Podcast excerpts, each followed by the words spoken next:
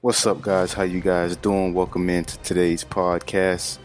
This is episode 72, and today we are going to talk about what's going on in the news nowadays. So, so the first piece of news that I'm going to talk to you guys about is the bed bug problem in Paris. I don't know if you guys know, um, in Paris they're dealing with a lot of bed bug problems. So we're going to look at what are bed bugs? Bed bugs are small uh, insects that feed, they eat on the human blood.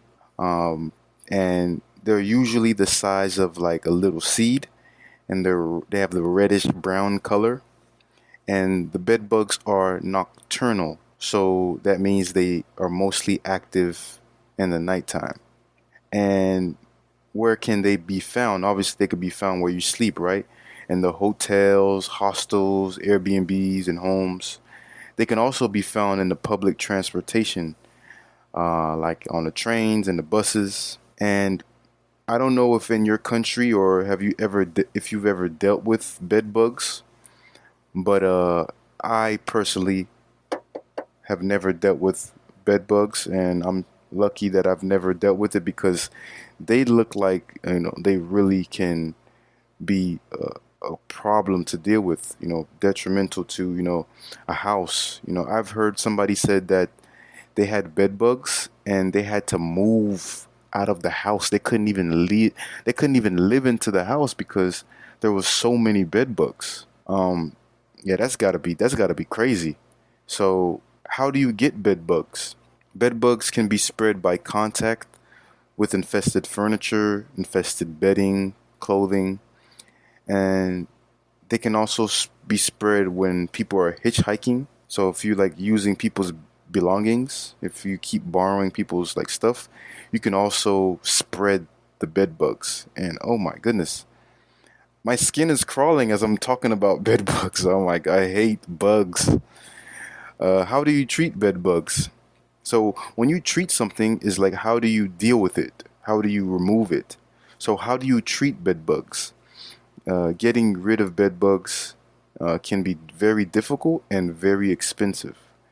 And it usually requires uh, a professional pest control company um, to help you remove the bed bugs. So the bed bugs have been a huge problem in Paris for several years. Um, but as of recent months, the bed bugs have been getting worse in the city of Paris. So there's been reports of bed bugs in the hotels, hostels, B&Bs, uh, public transportation. And as of last month, in September, the French government launched a campaign to raise awareness about bed bugs and how to prevent bed bugs. And so just keep in mind, you know, I have a lot of listeners that are in Europe, and maybe you guys are talking about this in Europe. But uh, if you plan on going to Paris, keep that in mind. Um, protect yourself from bed bugs because even if you like, let's say you're in a location where they have a lot of bed bugs, um, you can spread that. Like we, we said, like if you have a, a bag or suitcases, if there's bed bugs, they can spread into your house as well. So just uh, keep that in mind. You know, if you plan on going there. All right. Um, so the next news that we're going to talk about is the Israeli and Palestine debacle. Uh, so the word debacle is like the problem. Um, so the Israeli and Palestine debacle, uh, it's a situation that's probably one of the most complex conflicts in the world. D- these two uh, countries have been uh, fighting for decades over the control of the land between the, the Mediterranean Sea and the Jordan River. And this conflict has been, you know, devastating uh, on both the Israelis and the Palestinians. And millions of people have been displaced or removed from their homes, and thousands of people have been also killed. Um, and in recent months, there has been a renewed outbreak in violence between the two sides um, I just keep seeing this in the news, and I just hope that you know something can you know conclude or something can happen where there's not so many you know, casualties or um, the people that can live in peace. Because you know, when there's a lot of conflict, you know, a lot of things can spill over to the different areas, you know, and innocent people can be hurt. Um, I think personally, there's no easy answer to this conflict. Um, so just I just hope that you know all of these different types of wars can conclude, and that uh, we can find an issue, uh, a solution to this conflict that works for everybody. So hopefully something happens, and you know there's peace uh, between the two two sides. And in the last news that we're going to talk about is the car prices in Singapore. And I'm going to ask you guys a question. Um, so my question to you guys is, how much is a, a, a, a, what's the cheapest price of a car, or also what's the what's the, what's the average price of a car in your country?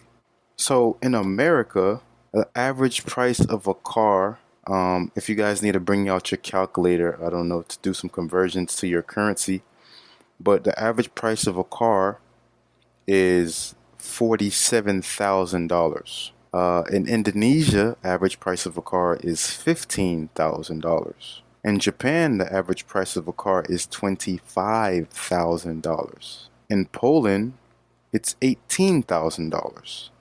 But guys, guess what? The country that has the priciest car is Singapore.